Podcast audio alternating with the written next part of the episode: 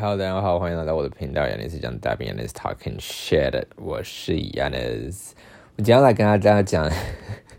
我现在所有字全部都连在一起，我今天要来跟大家讲的就是跟翻译有关的东西，OK。我觉得翻译这个东西非常非常非常非常容易被大家误解，特别是就是通常大家想到翻译，可能想到都是 Google 翻译，然后大家会觉得说，OK，Google 翻译的品质就是很差这样子。那就是作为一个就是嗯有在接触翻译的人，就是我个本个人本人就是有在接一些翻译的 case 以外，就是自己也是台大中语翻译学程毕业的学生。那我会觉得说，其实 Google 翻译，就如果我们现在先从 Google 翻译开始来讲的话，我觉得 Google 翻译的进步在这几年来是神速。我觉得是因为他有用到就是 AI，就是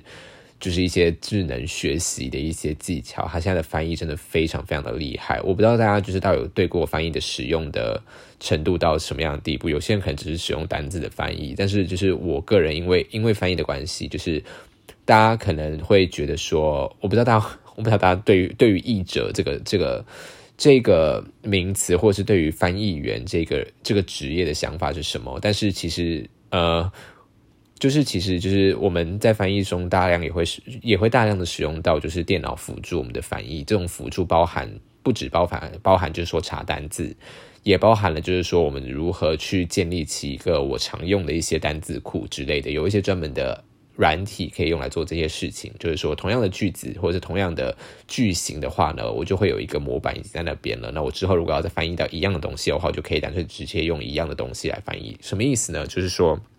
假如说我今天要翻译一个游戏好了，那那个游戏有一些专门的技能，有一些专门的呃，you know，就是哎，我是不是上次在电玩有讲过这个东西？反正就是有一些专门的技能，有一些专门的就是角色名字，那就是我会希望这个东西一直都是保持一致的嘛。那这个这个时候我可能就会建立起一个 glossary，那 glossary 就是一个单字表这样子，就是说什么样的。单字就是对应到什么样的中文字这样子，那我们之后去翻译的时候，例如说，假如说我没有要接继续接这个 case，我这个 case 要给下一个人继续做这件事情的话，那这个 glossary 也会一起给他，就等于说不会说在。翻译游戏的前期跟翻译的后期，游戏的后期那个单字会保会不一致。那这个东西其实也也应该，我说是应该，也应该要出现在一些影视作品的翻译上面。但是非常多的影视作品没有做到这一点。例如说 Netflix，我觉得 Net Netflix 的翻译品质真的非常非常非常的糟糕。因为很重要，所以要讲三次，真的太糟糕了。我真的是，我就是甚至就是看 Netflix 的过程中，我有时候我因为我我是一个不用看中文字幕的人，就当但我说就是我看英文的影集啦，但是我看什么法文影集、日文、韩文，当然还是要中文字幕嘛。但我说就是我看英文的影集是不需要中文字幕的人，但是我有时候会开中文字幕，就是我不是为了故意要去纠错，可是因为有时候就是因为。毕竟英文不是我的母语，所以你知道有时候单纯只是想耍废的时候，并不会想要多花那么一点点的脑筋去，就是在脑中进行翻译的这个动作，或者是去理解一个比较，就是理解英文的 functional load 对我来说会比较大一点点。所以呢，就是我就会加一些中文的看中文字幕之类的。那中文字幕有时候看到以后，因为我还是听得懂那些英文的，然后的翻译就会有一些很大的错误。那那些很大的错误就会让我觉得非常生气，因为我觉得翻译品质很糟，会让我对整个整个作品都感到厌恶这样子。那你可能会想说，那翻译有这么糟糕，就是或者是翻译有这么的，就是这么的，就是夸张吗？因为其实我们在学翻译理论的时候，我们学到的翻译其实翻译是。你透过译者的眼光去看这一个他翻译的作品，你懂吗？你其实并不是在直接阅读这个作品本身，你是阅读透过译者的诠释之下的这个作品。所以译者的诠释在这里面就变得非常非常的重要。如果译者读错了这篇作品原本的意思的话，那他所翻译出来给你的东西，当然也会是以他自己的角度去诠释这个作品的东西，跟他实际上的呃意思可能会有会大相径庭这样子。所以就是如果翻译的作品很烂的时候，呢，就会让我导致，就是说，我会宁愿干脆就是多花一点精力去看看原文算了。就是我就会觉得说，这个翻译就是让我会对这本书或者是对这个作品失去希望这样子。那回到 Google 翻译来讲的话，我其实我今天讲话速度好快哦。OK，回到 Google 翻译来讲的话如果翻译最近发现一些比较大的变化是，假如说我今天要翻译一个英文的，因为我很常就是在看一些英文的论文的时候，我真的很懒得看英文，我就会直接把整段丢到 Google 翻译里面去把它翻成中文。我可以跟大家讲说，学术论文的翻译，Google 翻译的非常非常的精确哦，是真的非常非常的精确，就是精确到你会吓人，你会以为这个论文是一个中文的论文的那种程度。它的翻译腔非常非常的低。但什么是翻译腔？我们等下再来讲。那重点是，就是一些如果你没有在看学术文章的话，你会看到一些可能中文名字，它后面会挂号那个人的英文名字。其实不一定要学术文章，例如说一些呃新闻，例如说你报 NBA 球赛的新闻，那他可能打中文讲中文名字，他后面还会挂号那个人本人的英文名字嘛。像 Google 翻译会做到这一点哦，就是说 Google 翻译，如果你丢一长段的话，它里面有出现人名的话，它会把那个人名翻成中文，然后后面会挂号它的英文原文，它甚至会直接这样做。然后如果说你们是对其他语言有一点了解的话，就如果你现在 Google 翻译直接去打一个中文字，然后例如说你要把它翻译成法文好了，或者是英文字你要把它翻译成法文好了，因为法文是一个有语法性别的语言，也就是说，他们每一个字几乎都有阳性，呃，每个字都一定有它自己的性别。例如说，椅子就是阴性的字，然后桌子是阴性的字，然后苹果也是阴性的字，然后还有什么？我想突然举举到都是阴性啊，呃，太阳是阳性的。然后晚上也是阳性的哦，所以那个阳性跟阴性其实跟就是真正的就是你对于什么阴柔或者是阳刚的那个那个分辨是没有什么太大关系，它其实就是 arbitrary 啊 arbitrary，就是说武断性、任意性的，就是它被分配到哪一个，它就是分配到哪一个，它有时候并没有那么有逻辑可言。那有些东西就会同时有阴阳性，例如说像英文我们也会有那个 actor 跟 actress 嘛，对不对？就比如我们会有男演员跟女演员，或者是。呃，waiter 跟 waitress 这样子，就是男服务生跟女服务生。那这时候，如果你打一个演员这个字的话，它在发文里面，它就会把它的阴性跟阳性都写出来。就是说，你 Google 搜寻的那个。翻译出来的那个栏位会有两个栏位，然后它会写说这个是阴性，这个是阳性。现在 Google 可以做到这一点，但是句子的话，Google 就目前还在努力当中了。就是说，如果今天要翻译一个句子，例如说，呃，我在路上看到了一个演员，那他可能还会预还是会预设是男性这样子。对，那这东西也是跟性别有关系。就我们稍微扯到一下性别好了。就是说，如果你去打一些，因为在有某些语言当中，其实，哎，我们是不是有讲过？还是没有，OK，好，没关系，我就再讲一次。如果没有讲过的话，就是说，如果在有一些语言当中呢，就是那些语言它的第三人称是没有性别的嘛。我们之前在代名词的时候应该有讲过这件事情，就是说，例如说，呃呃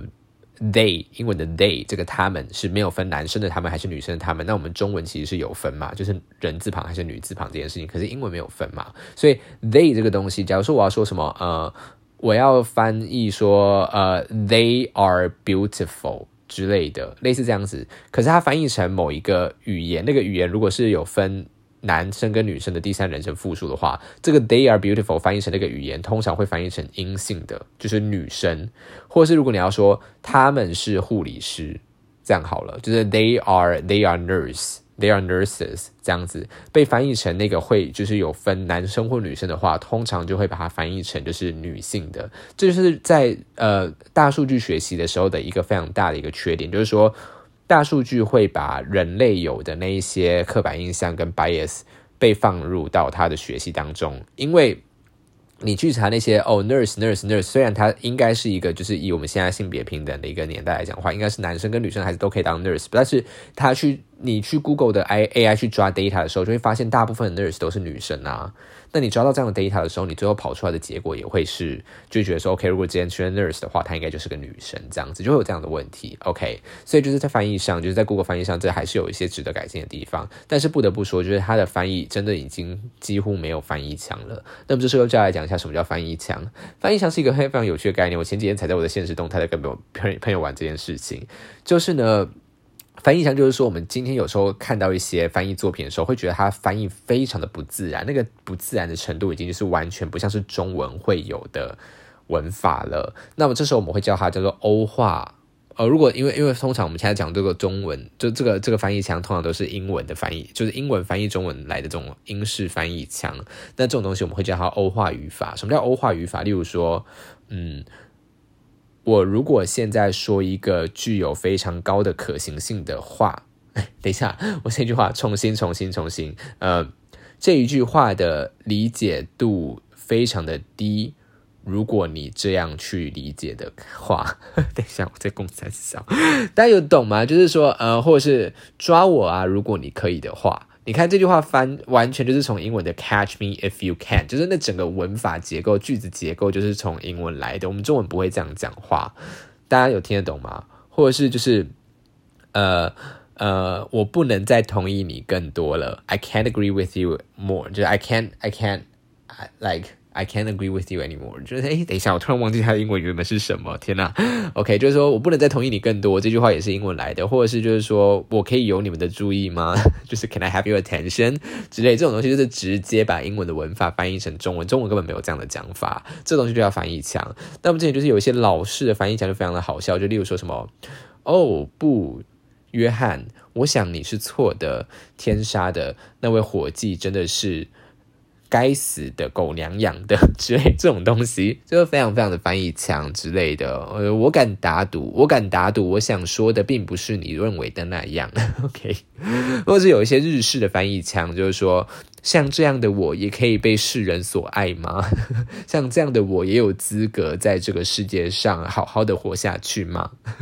就是这种，就是非常的日式翻译腔。OK，所以就是你把那个原文，就是原。我们会叫做 source text 跟 target text，就 source text 就是说你要翻译的那个来源的语言，那 target text 的话就是说你要翻译成的那个语言。所以英翻中的话，我们的 source text 就是英文，那我们 target text 就是中文这样子。那所以就是说，如果你把 source text 的文法或是句法结构带入到你的 target text 当中的话，我们就会把这个东西叫做翻译腔。那翻译腔这个东西，通常在在一般情况下都是非常不被鼓励的。OK，那句话也这句话也是有点英文，就是通常是不被鼓励的。OK，就是我们中文不需要加那个被，大家有注意到吗？就是我们通常不鼓励，就就是我们会说，我们通常不会鼓励大家使用翻译腔，我们不会想成这样的翻译腔通常是不被鼓励的。这句话就是非常非常的翻译腔，大家可以开始 get 到什么叫翻译腔了吗？OK，反正呢。就是呃，我们通常不会鼓励这件事情发生，原因是因为呃，大家会觉得这样翻译起来很别扭。就是说我看的根本就不是中文的文法，所以等于说我在理解的那个 loading 就会很重。就我要看懂一句话，其实会非常非常的困难，因为它的语句非常的不通顺，它不是我熟悉的这个语言会有的语法这样子。那当然，我不觉得，因为我们通常在上课的时候，都会被所有老师都会跟跟你说，就是不要出现翻译腔，反正出现翻译腔就是错的，就是只要出现翻译腔，我觉得给你画红线，这样子不可以翻译成这样子，这样就是太怪了。那这东西，我觉得我们还不太确定到底是什么时候开始。呃，有这样的规定，因为我上次看《麦田捕手》，大家知道这本书吗？那那本书我看的译者应该是二十世纪末的时候翻译的，他翻译腔重到爆炸。就是说，所以我想说，哎，那时候的翻译训练并没有训练说，就是不要翻译翻译不要翻译出翻译腔这种东西嘛。我就是因为我常常看一些就是大概上个世纪末或者这个世纪初的一些翻译作品的时候，我都还是会觉得说，what the fuck，他到底在攻三小，就会让我很看不下去。所以我想说，那难道这个训练是这十几二十年来才开始有的东东西？嘛，就我没有去爬书这个历史啊，所以我不太知道。然后呢，然后反正就是，嗯，我们觉得说说都是都通都不被鼓励，通常都不被鼓励 用翻译腔来讲，就是来翻译。但是其实我个人会觉得说，其实翻译腔它有它的语用功能。什么叫语用功能？大家就是应该，我们上次在讲那个虚拟学，不对，虚虚无主义语用学，哎，语用学与虚无主义陷阱的那一集，第十四集就有讲到，什么叫语用功能，就是说。你如果，例如说，你今天虽然是一个英文的作品，好了，你这个这个作品是一个英文的作品，可是你今天在那个小说里面有一个呃法国人，他讲个很别扭的英文，这时候你把这个作品翻成中文的时候，你可以把那个法国人讲的别扭的英文故意用翻译腔翻译出来，你就会可以让那个读者感受到那个别扭感。大家懂吗？所以这个要讲到一个非常非常基本的翻译原理了，就是我们以为一般人都会以为说，我们在翻译的过程中，我们是把原本的句子翻译成，就是我们把 source text 的句子翻译成 target text。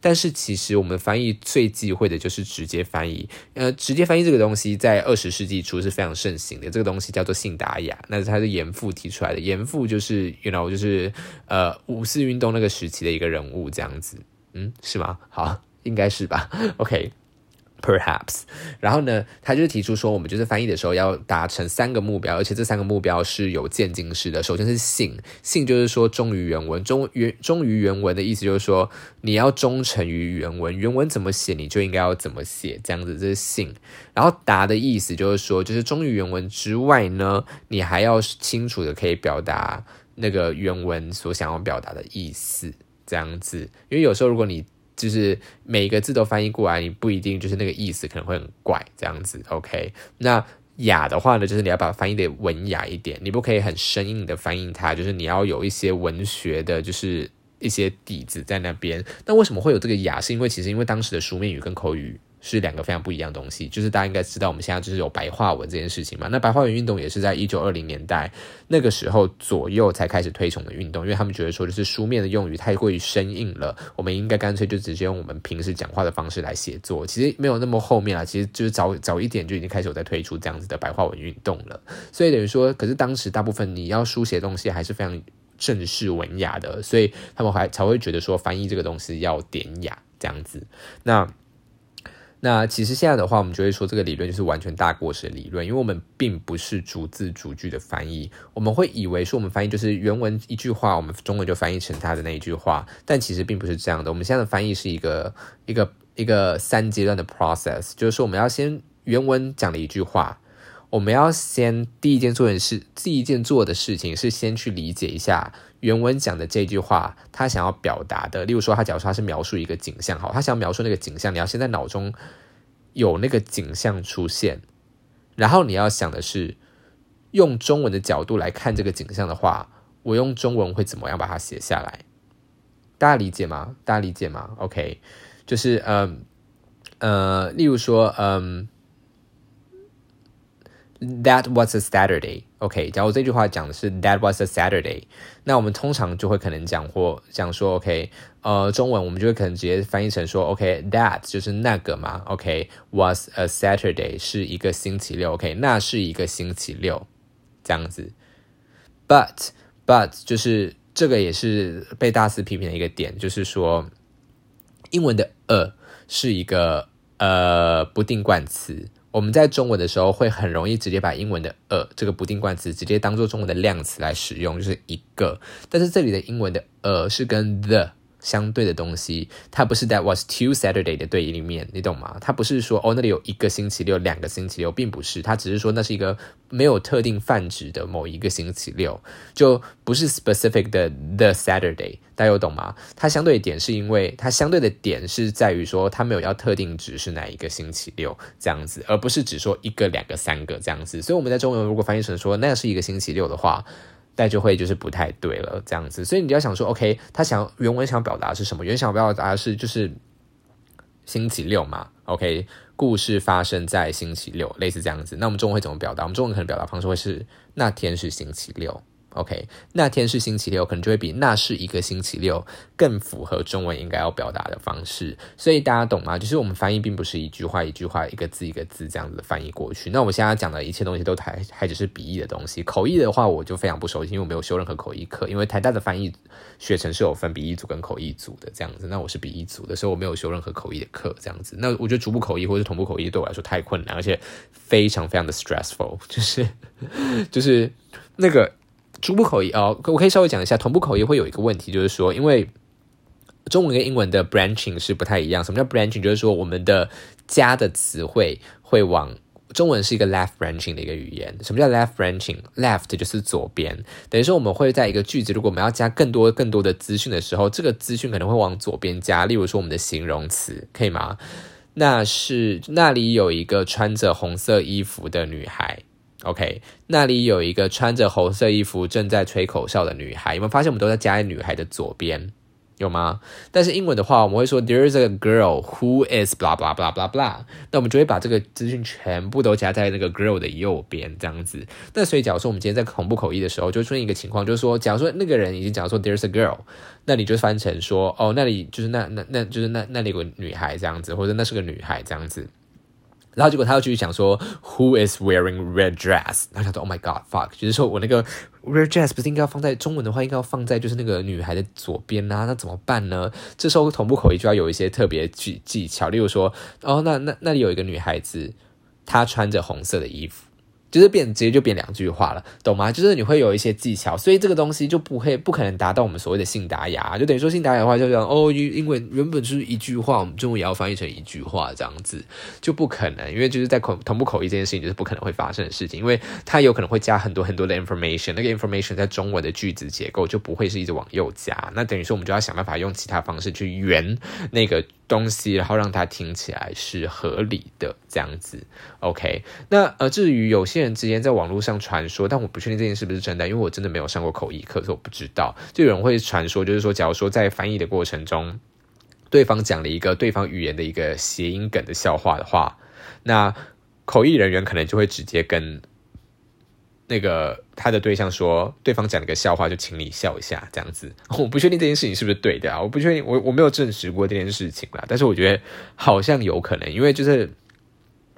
谐音笑话真的很难翻译，真的不可能，不太可能翻译出谐音笑话这个东西。但它就会有很多策略啦，就是说，哦，这个策略的话，就是要讲究很多。要么就是说，你翻译成一个中文对等的一个谐音谐音笑话，就是说，你直接放弃原文的意思，你翻译，就是这个东西就会变成说，我们是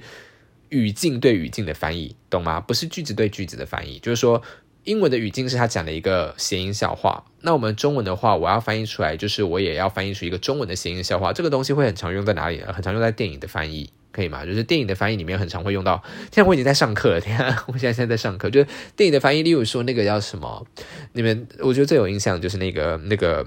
动物方程式里面那个树懒，他不是讲了一个笑话？他那个树懒就是过了很久才笑吗？那个笑话就是每一个语言它的笑话都不一样，它甚至就是完全没有要跟原本的笑话有关系，这样子，就是它每个语言就是用它自己的笑话这样子。那也有一些翻译的技巧，例如说中国的字幕组很常使用的翻译技巧，就是说他会直接中于原文，就是说中原文原本讲的是什么笑话，中文就会直接把那个东西翻译出来，有时候会立尽量的贴原文的。以贴原文想要表达的意思的方式，但是还是用了中文的谐音梗，那我就觉得说那还蛮厉害的。那有时候他就会直接放弃说我要逗笑我的观众，而就会直接就是翻译成中翻译出英文那句话，可能会在挂号注解说 OK 英文的什么字跟什么字的音很像，因此在这里他是想要表达这个意思，他可能就会加这一句话这样子。对，那不一样的翻译技巧会导致不一样的策略，或者是你的 target，你的观众是想要怎么样？例如说，你观众是想要获取知识，还是你观众是想要呃怎么样？就是我们会说这个东西叫做。呃，异化翻译跟规划翻译，OK，我们现在又讲新的一个词了。那异化翻译的话，就是 alienation alienation 嘛，或者是 foreign foreignization foreignization 啊 foreignization，OK。规划翻译的话就是 domestication。那什么叫异化跟规划？意思就是说，今天我要翻译成中文的时候，我要把一个英文的电影翻译成中文。那我今天假如说我把 Coldplay 这个乐团翻译成五月天，这个就叫规划翻译，就是说我们本土化，我们让我们原本本土的语言、本土的人、本土的观众啊，本土的观众可以理解，可以用本土的文化知识去理解这个电影里面会这个这个这个场景发生的事情或者这个东西，这叫规划翻译。例如说，我把 Oh my God 翻成就是说。提供杯啊之类的这种东西就会是规划翻译。那如果我把 Oh my God 翻成就是我的上帝呀之类的，那可能就会是异化翻译，就等于说我比较贴原文的那个文化那个语境的东西。那我觉得各有好处。就假如说你翻译成五月天，你翻译成就是提供杯啊，那可能会大家带大家比较那种呃比较有亲切感。但对于我啦，就是我个人而言的话，我通常会想要看美国影集，是因为我会想要去了解美国文化，所以呢。我会想要了解说他们在这样子的场景里面，他们说出来那个字，他们的他们会骂出来的那句话，它来自于哪样的宗教宗教信仰，或者是例如说，假如说在美国一个影节，他说 OK，我要去 Target 买个东西，那如果你规划翻译的话，你可能就会说哦，我去全联买个东西这样子。可是我就会是想要知道说 OK，所以美国有类似这样的超商连锁超商，它叫 Target，这是一个台湾没有的东西。台湾没有的东西，OK，我就理解到，OK，OK，就是说，OK，美国有个叫 Targets 的超商这样子。可如果你全部都翻成全联的话，就等于说我在我在我在看的更再多的美国影集。我可能，假如说我英文不好，我都会无法得知说美国有一个叫做 Target 的超商，大家有懂这个意思吗？就等于说对我来说，我在看这些美国影集的时候，我同时也是在学习美国的文化。可是你把所有美国文化的东西全部都用台湾本土文化来代替的话，那我其实就学不太到美国文化的东西。但这个东西就是有取舍了，就是说，假如说你翻译成是那种小小朋友给小朋友看的电影的话，那还有就是可能不一定有这样子的 purpose。他在看这些影集，他在看这些电影的时候，他不一定有这样子的想要学习的。的的那个动力之类的，那你可能当然就是用规划翻译会比较好一点点，这样子，那就是看你的目标是什么。那我最后想来讲一下，就是我为什么就是其实对翻译权有一点不太喜欢的原因，是因为我觉得台湾的翻译太过于商业化。商业化的意思就是说，你有时候翻译的。事情，你翻译的东西是必须要，就有点类似像设计师一样，就是很常会被你的客户搞得疯掉。那翻译也会有这种问题，因为你的客户根本不是翻译的专家，他可能就是连我这刚刚在这一集 podcast 讲的这些非常浅显易懂或者非常入门的东西都完全不懂。那这时候你翻译出来的时候，就会有一些问题，就是说，就像我刚刚说的，我们有时候是语境对语境的翻译。我要翻译一个笑话，然后就说把这个笑话就是翻译成另外一个台湾自己有的笑话。可是有些那个。那个老板或者你的客户，他就会说：“哎，可是英文这个英文这句话里面有 door 有门呢，啊，你中文这句话怎么没有翻出门这个字？你不要以为我看不懂英文哦。”就会有一些老板这样讲。那有时候你就是必须跟他解释，可是你跟他解释以后，就说：“没有啊，你就是在乱翻译呀。”他就会觉得他在质疑你，他就会质疑你说：“就是你就是在乱翻译。”这就是讲到我们上次讲那个 mansplaining，you know，就是男性说教，就是你根本不是这个专业的人，然后你在那边对这个专业的人说三道四这样子。那，然后这时候呢，你就会自以为就是你自己好像懂这个专业这样子，然后呢，你又说就这你懂吗？你是你是你是拿人手软，就是说你是赚他的钱，所以呢，你又不好，你又可能就是你也。就是你跟他吵架，你对你来说也无济于事，那你只好就是故意把它翻译出一个门，就让他看到说，OK，你看一下原文里面有门，我也这样翻译出有门。那这样导致的结果是什么？你的译者的名字会写在这本书上，或者你译者的名字会写在这个翻译作品上，所以就会导致像我这样子靠腰的观众就会看到想说，干这个翻译翻译太烂了吧？大家懂吗？就是说他有时候译者翻译的烂。不一定是因为译者本人愿意这样翻译，可能是因为他被一些根本不懂翻译的人去要求去指正他的翻译，所以他必须在折中的情况下翻译出来一个根本不是他最好的翻译的一种解决方式。那这时候对于读者来说，例如说对于我这种很刁钻的人来说的话，我就觉得说他翻译的非常烂。但我也知道这个翻译的烂可能不一定是他本人的问题。那这就会牵扯到就是这种企业文化或者这种就是。商业化的翻译，很多时候都不得不就是为了一些利益而 compromise 你的翻译品质。那我就会觉得，对于这个现象，我就会感到有点无力，然后也就是有点不爽这样子。OK，那我们今天就是，我们今天已经在上课嘞，哎，大家要付我钱哦。好，拜拜。